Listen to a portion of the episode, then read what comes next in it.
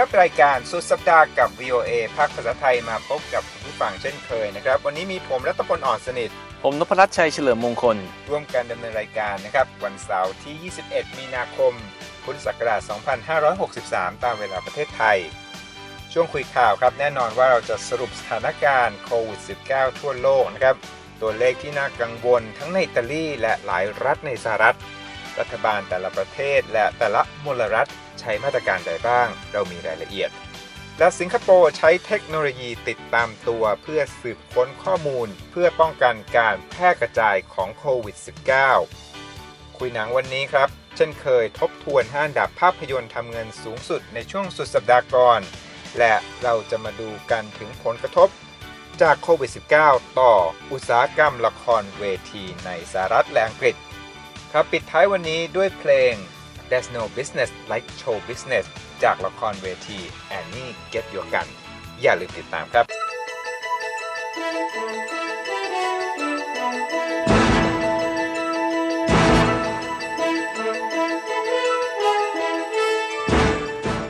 ครับคุณนพรัตน์ครับ อยากจะเริ่มต้นรายการวันนี้ด้วยการสรุปสถานการณ์การระบาดของโคโรนาไวรัสในหลายประเทศนะครับ รับรัฐบาลต่างๆ นั้นใช้มาตรการเข้มข้นมาดูตัวเลขกันก่อนครับ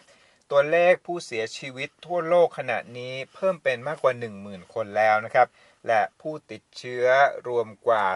263,000 คน ที่น่ากังวลคือประเทศที่มีอัตราการเพิ่มขึ้นค่อนข้างสูง คือกราฟนั้นชันนะครับครับเห็นได้ในอิตาลีครับ คือเมื่อวันศุกร์รัฐบาลอิตาลีรายงานว่ามีผู้เสียชีวิต 628 ราย ยอดรวมผู้เสียชีวิตทั่วประเทศอิตาลี 4,000 กว่าคนแล้วนะครับ คุณนพรัตน์อืมครับถือว่าเป็นประเทศที่มีผู้เสียชีวิตจากโควิด -19 มากที่สุดในโลกแซงหน้าจีนอีกโอ้ครับจีนนั้นเป็นประเทศเริ่มต้น ตอนนี้อิตาลีแซงหน้าจีนไปเรียบร้อยแล้วครับ และเส้นกราฟผู้เสียชีวิตที่มีความลาดชันคือมีการเพิ่มขึ้นอย่างน่ากังวล อีกแห่งหนึ่งก็ที่สหรัฐนี่เองครับครับโดยเพิ่ม 4 เท่านะครับใน 1 สัปดาห์ จำนวนผู้เสียชีวิตมาอยู่ที่ 210 คนแล้วในสหรัฐ กับผู้ติดเชื้อทั่วประเทศ 14,631 คนครับ รัฐที่พบผู้ติดเชื้อมากที่สุดนั้นก็คือรัฐนิวยอร์กไม่ไกลจากกรุงวอชิงตันดีซีของเรานะครับครับรวมถึงรัฐวอชิงตัน และรัฐแคลิฟอร์เนีย อีกสักครู่ครับ เราจะมาคุยถึงมาตรการที่รัฐต่างๆใช้กันนะครับครับ ด้านประธานาธิบดีโดนัลด์ทรัมป์ครับได้กล่าวในงานแถลงข่าว ว่าทางการอเมริกันนั้น ยังจะไม่พิจารณาให้คนทั่วประเทศ อยู่แต่ในบ้าน เหมือนมาตรการล็อกดาวน์ที่ได้เห็นทั่วประเทศในฝรั่งเศสและอิตาลีครับครับ ส่วนที่อังกฤษนั้น มีการสั่งปิดร้านอาหาร บาร์และผับทั่วประเทศ ซึ่งเป็นข่าวใหญ่วันนี้ ฝรั่งเศสใช้ตำรวจ1 0 0 0 0แสนคนครับคุณนพรัตน์อืมทั่วประเทศ ในการเฝ้าระวังสำหรับมาตรการให้ประชาชนอยู่ในบ้าน ฝ่าฝืนมีโทษปรับอืมครับ อัตราที่ 135 ยูโรนะครับ ในเรื่องของการเดินทางต่างประเทศ กระทรวงการต่างประเทศสหรัฐบอกว่าคนอเมริกันที่ขณะนี้ยังอยู่ในอเมริกา อย่าเพิ่งเดินทางออกนอกประเทศ ขณะที่ชาวอเมริกันที่อยู่ต่างประเทศ บอกว่าอย่าเพิ่งรีบกลับมานะครับ เพราะว่าอยากจะ จำกัดบริเวณการระบาดของอืมโคโรนาไวรัสนะฮะครับทางการอเมริกันบอกว่าสำหรับผู้ที่มีกำหนดที่จะต้องยื่นแบบแสดงภาษีทุกปีนั้น deadline จะต้องยื่นภายในกลางเดือนเมษายน แต่รัฐบาลขอเลื่อนไปให้เป็นกลางมิถุนายนผ่อนผันนะครับครับนั่นยังไม่รวมถึงมาตรการเศรษฐกิจอื่น ๆ ที่เรารายงานไปแล้ว เช่น การให้เงินช่วยเหลือนำเงินเข้ากระเป๋าประชาชน การสนับสนุนภาคอุตสาหกรรมต่างๆ ทั้งภาคการบินและอุตสาหกรรมขนาดย่อยนะครับครับอีกข่าวหนึ่งเกี่ยวกับสหรัฐเช่นกัน จากเดิมที่สหรัฐจะใช้แคมป์เดวิดเป็นที่ประชุมสุดยอดผู้นำ G7 ที่จะมีขึ้นในเดือนมิถุนายน สรุปแล้วเคาะแล้วนะครับว่าจะไม่จัดการประชุมแต่จะเปลี่ยนเป็น video conference แทนนะครับอืมก่อนพูดถึงรายละเอียดด้านมาตรการต่างๆ อยากพูดถึงเศรษฐกิจของอิตาลีนิดนึงครับ ตอนนี้เศรษฐกิจของอิตาลีนั้นเป็นที่น่ากังวลมาก เพราะว่าแม้ก่อนเกิดโควิด -19 นะครับผู้นำของยุโรปได้แสดงทัศนะต่อเศรษฐกิจของอิตาลีไว้ว่า หากเกิดการช็อกทางเศรษฐกิจ แม้แต่ครั้งเดียว เศรษฐกิจของอิตาลีนั้นก็จะเผชิญกับความยากลำบากครั้งใหญ่ และการระบาดของโควิด -19 นี้ น่าจะยิ่งทำให้คนกังวลว่า ความหวั่นเกรงทางเศรษฐกิจ นั้นอาจจะเกิดเป็นเรื่องจริงก็ได้นะครับ และอาจเป็นจุดแพร่ของความลุกลามของปัญหาเศรษฐกิจในอนาคต ไปถึงส่วนต่างๆ ทั้งยุโรปสหรัฐครับและจุดอื่นๆ ของโลกนะครับ บริษัทสำรวจ Oxford Economics ระบุนะครับว่าเศรษฐกิจปีนี้ของอิตาลีนั้นอาจจะติดลบถึง 3%ตามรายงานของ New York Times ครับ คุณนพรัตน์ครับ ก็ประเด็นทางเศรษฐกิจก็เป็นสิ่งที่หลายคนคงจับตาดูอยู่ เพราะว่ายังไงคงหนีไม่พ้น โดยเฉพาะการดำเนินมาตรการต่างๆ พูดถึงมาตรการวันนี้หนึ่งในข่าวใหญ่ของที่นี่คือการที่รัฐแคลิฟอร์เนียอยู่ในภาวะล็อกดาวน์เรียบร้อยนะครับคุณรัตพล เพราะว่าผู้ว่าการรัฐแกวินนิวซัมออกคำสั่งมาเมื่อวันพฤหัสบดีตามเวลาท้องถิ่น ให้ประชาชนราว 40 ล้านคนอยู่แต่ในบ้านนะครับ แล้วก็ห้ามออกจากเคหสถาน ถ้าไม่มีความจำเป็นใดๆ คำสั่งดังกล่าวเนี่ยมีผลบังคับใช้ทันที และมีออกมาหลังจากตัวเลขผู้เสียชีวิตการติดเชื้อโควิด -19 ในรัฐนี้ เพิ่มเป็นประมาณ 19 คนนะครับ แล้วมีผู้ติดเชื้อแล้วเกือบ 1,000 คน โดยการล็อกดาวน์ทั่วรัฐแคลิฟอร์เนียนี้เกิดขึ้นไม่นานนะครับ หลังจากที่นครลอสแองเจลิสซึ่งอยู่ในรัฐแคลิฟอร์เนียประกาศสั่งให้ห้างร้านที่ไม่มีความจำเป็นต้องให้เปิดให้บริการในช่วงนี้ รวมทั้งสนามเด็กเล่นทั่วเมืองปิดไปก่อนหน้าครับ ผู้ว่าการรัฐแคลิฟอร์เนียคาดการณ์นะครับคุณรัฐพลว่าประชาชนในรัฐแคลิฟอร์เนียกว่าครึ่งหนึ่ง หรือกว่า 20 ล้านคน มีโอกาสจะติดเชื้อโควิด -19 ภายใน 8 สัปดาห์นับจากนี้ และภายใต้สถานการณ์ดังกล่าวนะครับ ทางรัฐจะต้องจัดหาเตียงในโรงพยาบาล เพิ่มเติมเกือบ 20,000 เตียง จากที่มีอยู่เพื่อรับมือการแพร่กระจายของไวรัส ซึ่งมีนัยยะว่ามันหาไม่ได้มันยังไม่มีอยู่อะครับ ซึ่งผู้ว่าการนิวซัมเปิดเผยบอกว่าทางรัฐได้ยื่นเรื่องไปทางสภาคองเกรส ขอเงินช่วยเหลือ 1,000 ล้านดอลลาร์ มาสนับสนุนการรับมือกับวิกฤตทางการแพทย์ ที่คิดว่าจะเกิดขึ้นเร็วนี้ด้วยครับคุณรัตพล ซึ่งคำสั่งปิดรัฐของแคลิฟอร์เนีย เป็นมาตรการที่นับว่ามีผลในวงกว้างที่สุดที่รัฐบาลใด ๆ ในสหรัฐ ซึ่งไม่ว่าจะเป็นรัฐบาลประจำรัฐ หรือรัฐบาลกลางดำเนินการเพื่อลดความเสี่ยงการติดเชื้อโคโรนาไวรัสนะครับ แล้วก็ทางผู้ว่านิวซัมบอกกับผู้สื่อข่าวว่าคำสั่งนี้ถึงแม้ว่าจะมีผลบังคับใช้แล้ว แต่ไม่ได้มีผลบทลงโทษตามกฎหมายอย่างที่ปกติ เพราะว่าตามปกติแล้วถ้าทางรัฐออกกฎใดๆก็ตามมา มีผู้ฝ่าฝืน ผู้ฝ่าฝืนนั้นอาจถูกปรับไม่เกิน 1,000 ดอลลาร์ หรือต้องโทษจำคุกสูงสุด 6 เดือน กรณีนี้ถือเป็นกรณียกเว้นนะครับ คุณรัตพล ครับ แคลิฟอร์เนียเนี่ยถือเป็นรัฐแรกที่เริ่มใช้มาตรการรุนแรงก่อนหน้านี้แล้วนะครับ และดูเหมือนว่าจะยกระดับมากขึ้นไปเรื่อยๆ ทีนี้มาฟังของนิวยอร์กกันบ้างครับคุณนพรัตน์ครับนิวยอร์กเนี่ยมีจำนวนผู้ติดเชื้อแล้ว 7,102 คนแซงหน้ารัฐอื่นๆ หลักพันคนนะครับคุณนพรัตน์เช่นเดียวกับแคลิฟอร์เนียโรงพยาบาลต่างๆ ในนิวยอร์กตอนนี้ จัดหนักเต็มที่นะครับ การดูแลผู้ป่วยนั้นเต็มกำลัง และเจ้าหน้าที่บอกด้วยว่าจะรับมือกับปัญหาในอนาคตได้อย่างไร เพราะว่าตอนนี้งานล้นมือแล้ว และตัวเลขของการระบาดนั้นถูกคาดการณ์ว่าจะเพิ่มขึ้นมากกว่านี้ คือยังไม่ peak นะครับครับดังนั้นความกังวลเรื่องนี้จึงเป็นสิ่งที่ทำให้รัฐบาลของรัฐมีมาตรการควบคุมเข้มข้นนะครับ โดยผู้ว่าการรัฐนายแอนดรูว์โคโมได้ออกคำสั่งให้ประชาชน ทั่วรัฐนิวยอร์กนะครับให้อยู่แต่ในเคหสถานไม่ออกไปข้างนอก ให้มากที่สุดเท่าที่จะเป็นไปได้ นึกถึงกิจกรรมของนิวยอร์กครับคุณนพรัตน์ครับนักท่องเที่ยวตามปกตินั้นมาจำนวนมากที่ไทม์สแควร์ตอนนี้ภาพล่าสุดจากจัตุรัสไทม์สแควร์นั้นร้างมากนะฮะบริเวณดังกล่าวครับแถมยังเป็นพื้นที่ที่มีคนทำงานตามตึกสูงมากมาย ทั้งภาคธนาคาร การเงินเทคโนโลยี และเรื่องของโรงแรมอีกต่างหากด้วยนะครับ ผู้ว่าการคัวโมบอกนะครับว่าต้องการให้พนักงานบริษัท เจ้าหน้าที่รัฐ เจ้าของกิจการและประชาชนที่ประกอบอาชีพต่างๆ นั้นอยู่บ้าน เว้นแต่จะเป็นงานที่ทางการให้คำนิยามว่าเป็นงานจำเป็นเท่านั้นนะครับครับและเพื่อให้มาตรการศักดิ์สิทธิ์ครับนายแอนดรูว์คูโมบอกครับว่าจะใช้กฎปรับ และอาจจะสั่งปิดกิจการที่ฝ่าฝืนกฎดังกล่าวด้วยครับ อืม ครับ ก็ถือว่าเป็นมาตรการที่เข้มข้นขึ้น ในระดับรัฐ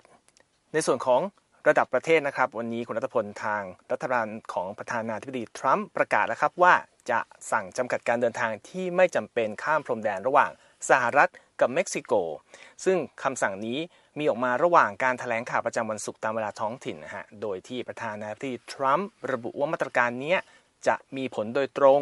ต่อผู้ที่ไม่ได้ผ่านกระบวนการคัดกรอง และกระบวนการตรวจสอบประวัติก่อนเข้าสหรัฐจากเม็กซิโก ในช่วงนี้ที่มีการระบาดใหญ่ทั่วโลกของไวรัสโควิด -19 นะครับ ซึ่งอย่างที่ทราบว่าก่อนหน้านี้ไม่นานแค่ไม่เกิน 2 วัน สหรัฐและแคนาดาเพิ่งจะตกลงที่จะดำเนินมาตรการปิดพรมแดนสำหรับคนต่างชาติไปก่อน ยกเว้นระหว่างพลเมืองของสองประเทศที่ยังข้ามไปมาได้นะฮะ ส่วนสำนักข่าว CNN รายงานครับว่าสหรัฐและเม็กซิโกจริง ๆ แล้วได้มีการประสานงานพูดคุยเรื่องนี้ เพื่อที่จะจำกัดเดินทางที่เรียกว่าไม่จำเป็นเพื่อข้ามพรมแดนระหว่างสองประเทศมาระยะหนึ่งแล้ว โดยมาเซโล เอบรัสรัฐมนตรีว่าการกระทรวงการต่างประเทศของเม็กซิโกบอกกับผู้สื่อข่าว ในช่วงเช้าวันศุกร์เดียวกันนี้นะครับว่ารัฐบาลของทั้งสองประเทศเนี่ยได้มีการประชุมกันหลายรอบ เป็นเวลาถึง 2 วัน 2 คืนเลย ก่อนที่จะได้ข้อสรุปดังกล่าว เกี่ยวมาตรการที่จะลดความเสี่ยงของการแพร่ระบาดของโควิด -19 ที่จะไม่ส่งผลกระทบ ต่อเศรษฐกิจของทั้งคู่นะครับคุณรัตพล เพราะว่าในแต่ละวันมีผู้คนนับพันคนเดินทางข้ามไปมาระหว่างพรมแดนของสหรัฐและเม็กซิโก เพื่อไปทำงานบ้าง เพื่อไปเรียนบ้าง หรือเพื่อกิจกรรมอื่น ๆ ก็ตาม และในระหว่างการถแถลงข่าววันนี้นะครับแชดวูฟรักษาการรัฐมนตรีว่าการกระทรวงความมั่นคงแห่งมาตุภูมิ กล่าวเพิ่มเติมว่า ภายใต้คำแนะนำของศูนย์การควบคุม และป้องกันโรคติดต่อสหรัฐ หรือว่า CDC ทางกระทรวงจะดำเนินมาตรการที่ไม่อนุญาตให้ผู้ที่ไม่มีเอกสารถูกต้องเดินทางเข้ามาในประเทศ ไม่ว่าจะเป็นพรมแดนทางใต้ ซึ่งก็หมายถึงพรมแดนสหรัฐและเม็กซิโกนะครับหรือพรมแดนทางเหนือของประเทศ ซึ่งก็คือที่ติดกับแคนาดา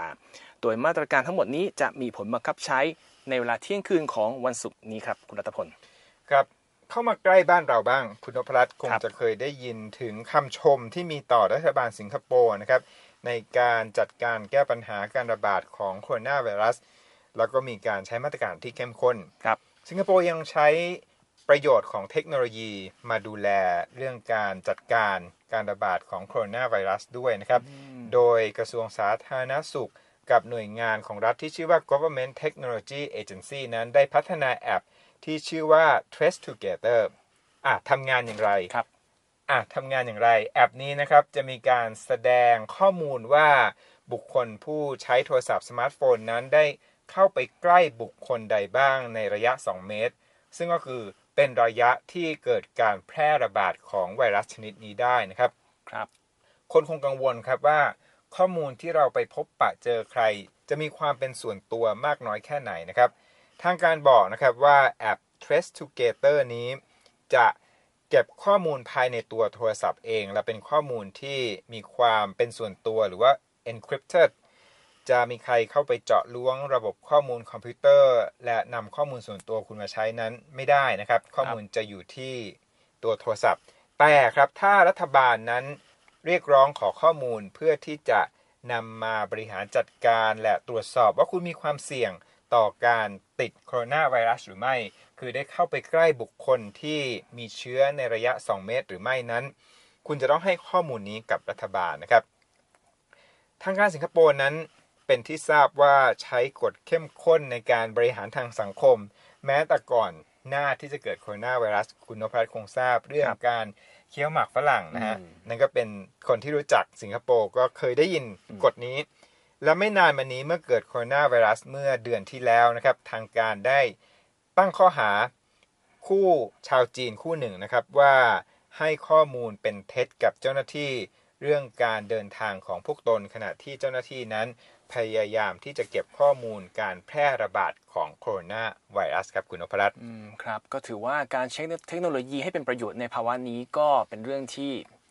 น่าสนใจแล้วก็คงเกิดขึ้นบ่อยๆนะฮะแต่พูดถึงเทคโนโลยีในแง่ที่ทุกคนจะค่อนข้างคุ้นเคยก็คือ สังคมออนไลน์ครับซึ่งหลายคนใช้เป็นช่องทางในการสื่ออารมณ์ สื่อสารต่างๆ ซึ่งมันมีทั้งข้อดีและข้อเสีย เรามีรายงานข่าวเกี่ยวกับผลกระทบในแง่ที่อาจจะไม่ได้ปรารถนานักสำหรับผู้มีชื่อเสียงท่านหนึ่งนะฮะซึ่งเป็นจุดเริ่มต้นอ่าทางหนังสือพิมพ์ The Washington Post รายงานครับว่าแกลกระดอดนักแสดงสาวชื่อดังจากภาพยนตร์ซูเปอร์ฮีโร่ Wonder Woman หรือสาวน้อยมหัศจรรย์นะครับ เป็นคนแรก ๆ ที่โพสต์ภาพตัวเองในห้องเก็บเสื้อผ้าขนาดใหญ่ในบ้านของเธอ หรือเรียกว่า walk-in closet นะฮะครับไม่ใช่แค่ตู้คือเป็นห้องนะฮะ แล้วพร้อมคำบรรยายของเธอว่า การอยู่ที่บ้านคือพลังวิเศษของฉัน และอีกไม่กี่วันต่อมานะครับกระดอดก็โพสต์วิดีโอคลิปของตัวเธอในบ้าน พร้อมกับบรรยายความรู้สึกที่ว่าการอยู่ในบ้านเนี่ยได้อะไรบ้าง เช่นว่าบรรลุความคิดต่างๆ พร้อมกับมีการพูดให้กำลังใจผู้คนว่า ตอนนี้ทุกคนก็ล้วนตกอยู่ในสภาพเดียวกัน เพื่อว่าจะได้ไม่เครียดใส่กันเท่าไหร่นะครับ คือเหมือนกับช่วยรณรงค์เรื่อง social distancing ใช่ มีเจตนาดีที่จะใช้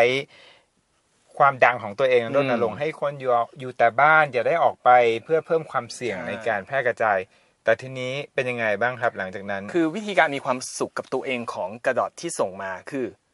เธอเล่าต่อว่า ในวิดีโอที่แบบโพสต์ครั้งที่สองนะฮะว่าเธอไปเห็นภาพวิดีโอ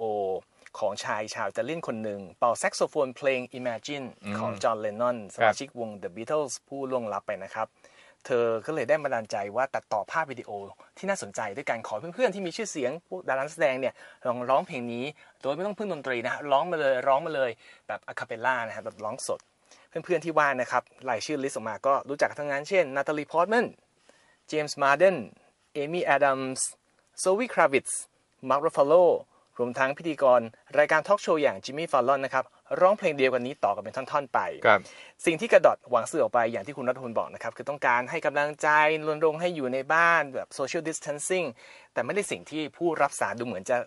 เข้าใจเลยนะครับ เพราะจุดสนใจของภาพเหล่านี้ กลายเป็นว่าสภาพความเป็นอยู่ของ celebrity ทั้งหลายอ๋อคล้าย ๆว่าคนไปให้ความสนใจกับว่า บ้านเป็นอย่างไรห้องใหญ่ไหมใช่ไปเรื่องความสะดวกสบายของบุคคลดังเหล่านี้ใช่เพราะว่าปฏิเสธไม่ได้ว่าแต่ละคนบ้านหรูใหญ่เขาบรรยายเลยครับว่าบางคนถ่ายภาพมาเนี่ยบ้านหลังโตมากหน้าต่างบานสูง ภาพแสงแดดสวยๆส่องเข้ามาในบ้านดูดีไปหมด บางคนก็ไปเดินอยู่ในสวน ดอกไม้ใบไม้พริ้วไหวสวยงามดูดีไปหมดนะฮะซึ่งมันออกมาดีกว่า คนนับล้านคนที่อยู่นอกบ้านเขา แล้วก็อยู่ในสภาวะแบบนี้นะฮะครับคือซึ่สงภาพ social distancing ของบางคนเนี่ยครับคือความทุกข์ของคนหลายหลายคนถูกไหมใช่ แต่ว่าพอเห็นภาพเขาแล้วมันไม่ได้สุขขึ้นนะฮะเพราะเขาบอกว่าแม้ว่าภาพเนี่ยจะมีแบบวิดีโอของนักแสดงคนร้องเพลงผิดคีย์เขาไม่สนใจ แล้วก็มีนักแสดงคนอื่นที่ไม่ได้มาร่วมแสดงร่วมร้องก็มาเสียงความชื่นชมว่าเป็นเป็นสิ่งที่ดีให้กำลังใจผู้คนนะครับ เสียงตอบรับได้ออกมาอย่างที่เกริ่นไว้จากปุถุชนคนปกติ มันไม่ใช่อย่างนั้น มีผู้ใช้อินสตาแกรมคนหนึ่งเขียนข้อความบอกว่า ถึงเจตนาและสาระเนี่ยจะดูดีนะฮะ แต่ว่าสิ่งที่ชัดเจนคือการที่เหมือนว่าทุกคนในวิดีโอเนี่ยไม่อยู่ในโลกความเป็นจริงเลย ต่างกับคนส่วนใหญ่ในโลกนี้มากดังนั้นการที่บอกว่าทุกคนล้วนอยู่ในสภาพเดียวกัน ฟังไม่ค่อยได้ ฟังไม่ค่อยขึ้นนะฮะ อีกคนหนึ่งเขียนใน Twitter บอกว่าคนปกติเนี่ยคงไม่ได้อยากฟังเซเลบริตี้ร้องเพลงช่วงนี้นะฮะ สิ่งที่อยากได้มากกว่าคือช่วยควักเงินมาซื้อเครื่องช่วยหายใจ หน้ากากอนามัยหรือถุงมือมาบริจาคให้โรงพยาบาลจะดีกว่าไหมหรือไม่ก็ช่วยจ่ายเงินเดือนให้กับคนทำงานหนักในช่วงนี้ แต่อาจจะไม่ได้ทำด้วยซ้ำเช่น พนักงานในบาร์ร้านอาหาร หรือคนทำงานหนักจริงๆอย่างเช่นศูนย์ดูแลเด็กอ่อนที่ต้องดูแลเด็กซึ่งเป็นกลุ่มเสี่ยงติดเชื้อและมีอาการแย่ได้ มากกว่าจะมาฟังเซเลบริตี้ร้องเพลง ก็ถือว่าเป็นอะไรที่ทางแกวกระดัดคงไม่ได้คาดหวังนะฮะ ก็ครับเป็นหัวข้อข่าวไปแล้วดังไปแล้ว แต่ว่าอย่างที่บอกนะฮะ ได้อยากได้อย่างแต่ออกมาเสียอย่างนะครับ เจตนาดีแต่ว่ามีเรื่องแวดล้อมที่ทำให้กลายเป็นดังครับในรูปแบบที่ไม่ได้คาดคิดมาก่อนครับนะฮะขอบคุณมากครับ คุณนพรัตน์ครับ อีกสักครู่ครับ คุณผู้ฟังเราจะเข้าสู่ช่วงคุยกันบันเทิงครับ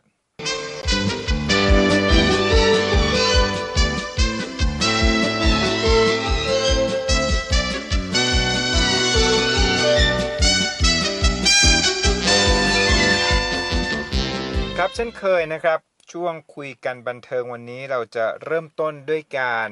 ทบทวนห้าดับภาพยนตร์ทำเงินสูงสุดในช่วงสุดสัปดาห์ก่อนหน้านี้นะครับ อันดับ 5 เมื่อสัปดาห์ที่แล้วนะครับ หนังแนวระทึกใจปนการเมืองเรื่อง The Hunt นั้น ได้ครองอันดับ 5 ส่วนอันดับ 4 The Invisible Man นะครับร่วงลงมาจากอันดับ 2 เป็นเรื่องราวของการแก้แค้นภรรยาเก่าของนักวิทยาศาสตร์ผู้ฉลาดล้ำ อันดับ 3 Bloodshot นะครับ เรื่องของทหารหน่วยนาวิกโยธินสหรัฐ ที่ทั้งตัวและภรรยานั้นถูกสังหาร แต่ได้รับการปลุกชีวิตนะครับ อันดับ 2 ครับ I Still Believe นะครับ เป็นเรื่องราวจากเขาโครงชีวิตจริงของนักแต่งและนักร้องเพลงแนวคริสเตียนผู้หนึ่ง ซึ่งตัดสินใจแต่งงานกับภรรยาทั้งที่รู้ว่าเธอป่วยเป็นมะเร็งนะครับ อันดับหนึ่งเช่นเคยครับ หนังฟิลกูดเรื่อง Onward ยังคงครองแชมป์ครับ หนังเล่าเรื่องราวเกี่ยวกับมนุษย์แคระสองพี่น้อง ผู้พยายามทำความรู้จักและหาคำตอบเกี่ยวกับบิดาผู้ล่วงลับนะครับ Onward ยังตบเท้าเดินหน้าต่อเป็นที่หนึ่งแม้รายได้จะลดลงกว่า 70%อยู่ที่ราว 10 ล้านดอลลาร์เท่านั้นเองครับ นั่นก็เป็นห้าดับภาพยนตร์ทำเงินในช่วงสุดสัปดาห์ที่ผ่านมาครับ แล้ววันนี้ครับ คุยกันบันเทิงตามปกติแล้วเราจะเลือกภาพยนตร์ที่นำเสนอฉายในโรงหนังมาเล่ากันนะครับว่าชอบอย่างไรไม่ชอบอย่างไร แต่เนื่องจากบรรยากาศสังคมตอนนี้ที่เน้นย้ำถึง social distancing โรงหนังหลายโรงนั้นปิดไปแล้วนะครับครับดังนั้นผมกับคุณนพรัตน์จึงหยิบเรื่องบันเทิงมาคุยกันฮะเป็นเรื่องอุตสาหกรรม โรงละครเพลงครับ ใช่ครับ เพราะว่า วิกฤตโคโรนาไวรัสสายพันธุ์ใหม่ในรอบนี้ที่ขยายไปทั่วนะครับ ส่งผลให้ทุกอย่างเปลี่ยนไป อุตสาหกรรมบันเทิง ซึ่งปกติไม่ค่อยหยุดกันเท่าไหร่นะครับ ก็ต้องยอมมาก่อน และอย่างที่คุณรัฐพลบอกนะครับโรงละครเวทีเนี่ยมันเป็นศาสตร์ศิลป์อย่างหนึ่งซึ่งทางผู้ที่เสพงานบันเทิงที่โลกตะวันตกชอบชมมาก ที่จุดสำคัญของการแสดงของละครเวทีในโลกนี้เราจะรู้จักกัน 2 จุด คือ บรอดเวย์ในนิวยอร์กใช่ไหมฮะ และอีกที่หนึ่งคือเวสต์เอนด์ในกรุงลอนดอน ซึ่งตอนนี้ทุกทั้งสองฝ่ายต้องยอมจำนนต่อความเสี่ยงด้านสุขภาพและหยุดกันหมดแล้วนะครับ รายงานข่าวบอกคว่าเมื่อต้นสัปดาห์ที่ผ่านมานี่เองนะครับ คุณรัตพล โรงละครทุกแห่งในกรุงลอนดอนในเขตเวสต์เอนด์ประกาศปิดแสดงโดยไม่มีกำหนดแล้ว หลังจากรัฐบาลอังกฤษออกคำแนะนำว่าประชาชนควรจะจำกัดการมีปฏิสัมพันธ์ในสังคม เพื่อควบคุมการระบาดของโควิด -19 โดยให้เน้นการหลีกเลี่ยงการพบปะสังสรรค์ หลีกเลี่ยงการไปผับ คลับ โรงภาพยนตร์ หรือแม้แต่ร้านอาหารนะครับ ทางสำนักข่าวรอยเตอร์รายงานว่าธุรกิจละครเวทีของลอนดอนนั้น ถือว่ามีขนาดใหญ่กว่าที่นิวยอร์กเล็กน้อยนะครับในแง่ของจำนวนผู้ชมที่อยู่กว่า 15 ล้านคนเมื่อปีที่แล้วทำรายได้เกือบ 800 ล้านปอนด์หรือ กว่า 920 ล้านดอลลาร์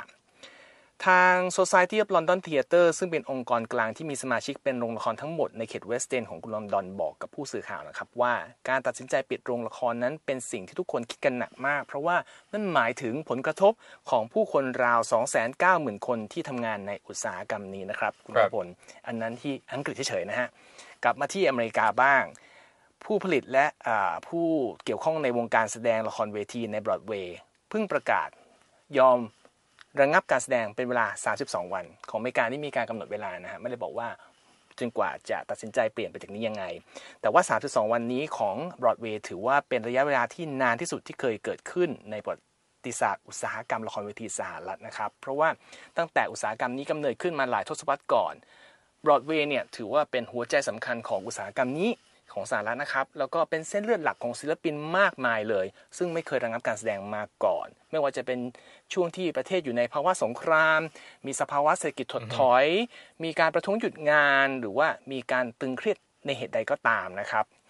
ทางสมาคมรอดเวลีกออกมาแถลงการระบุครับว่าการตัดสินใจปิดโรงละครทั้งหมดชั่วคราวเนี่ยก็เพื่อสุขภาพของผู้ที่เกี่ยวข้องไม่ว่าจะเป็นผู้ชม หรือว่าผู้ที่ทำงานทั้งหมดนะครับคุณรัตพล แล้วก็การตัดสินใจซึ่งมีผลมาตั้งแต่วันที่ 12 มีนาคมที่ผ่านมาเกิดขึ้น เกี่ยวกับข่าวที่เราเล่ากันไปก่อนว่าทางผู้ว่าการรัฐนิวยอร์กแอนดรูโคโมก็ออกมาตรการหลายอย่างนะฮะก่อนหน้าที่เขาจะสั่งปิดเนี่ยทางผู้ว่าโคโมบอกว่าโรงละครทั้งหลายเนี่ยช่วยจำกัดผู้ชมให้ไม่ไม่เกิน 50%ของพื้นที่โรงละครได้ไหม อันนี้ก็ไปตามนโยบาย social distancing นะฮะ คือการระยะห่างรักษาระยะห่างทางสังคม แต่ว่า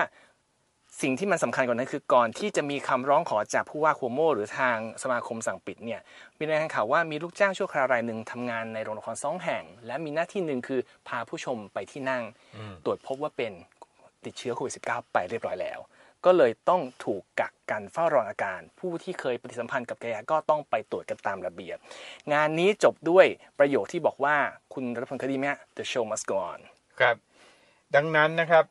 The show must go on เช่นเดียวกันกับ Voice of America ครับ ถึงแม้เราจะอยู่ในภาวะที่ work from home เป็นส่วนมาก เราก็พยายามนำเสนอเรื่องราวและข่าวที่น่าสนใจให้กับคุณผู้ฟังรับฟังนะครับครับและเพื่อสะท้อนบรรยากาศตอนนี้ อยากจะเชียร์อัพด้วยเพลง There's no business like show business จากละครเวที Annie Gets Logan The headaches, the heartaches, the backaches. พวกเราลาไปก่อนครับ ผมรัตพลอ่อนสนิท ผมนพรัชชัยเฉลิมมงคล สวัสดีครับ สวัสดีครับ When the customers don't come,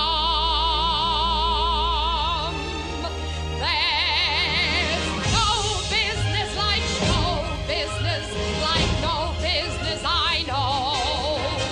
You get word before the show has started that your favorite uncle died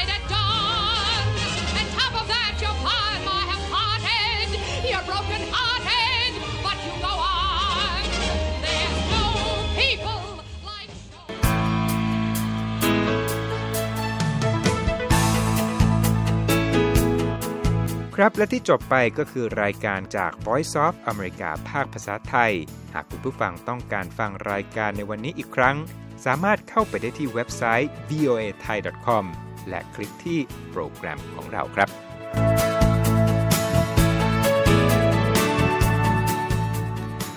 และถ้ามีเวลาว่างเสาร์อาทิตย์ อย่าลืมแวะมาฟังสุดสัปดาห์กับ VOA เช้าวันเสาร์ซึ่งเราจะมีคุยกันบันเทิงสำหรับหนังใหม่ประจำสัปดาห์ กับภาษาอังกฤษสำนวนอเมริกันทุกเช้าวันอาทิตย์ตามเวลาในประเทศไทย ติดตามฟังย้อนหลังได้จากเว็บไซต์ของเราเช่นกันครับ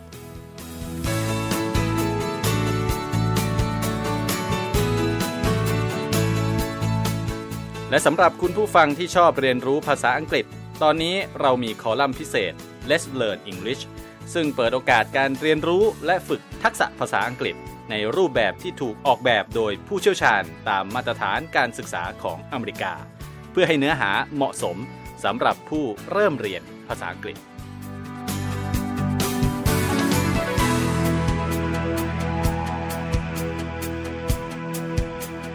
ครับเรายังมีวิดีโอที่จัดทำขึ้นเป็นพิเศษ สะท้อนเรื่องราวหลากหลาย ตั้งแต่ชีวิตคนไทยในสหรัฐ ไปจนถึงเหตุการณ์สำคัญต่างๆ ที่เกิดขึ้นในอเมริกา มาเสนอเป็นประจำ ซึ่งติดตามได้ทั้งทางเว็บไซต์ voa thai com Facebook และ YouTube voa thai ครับ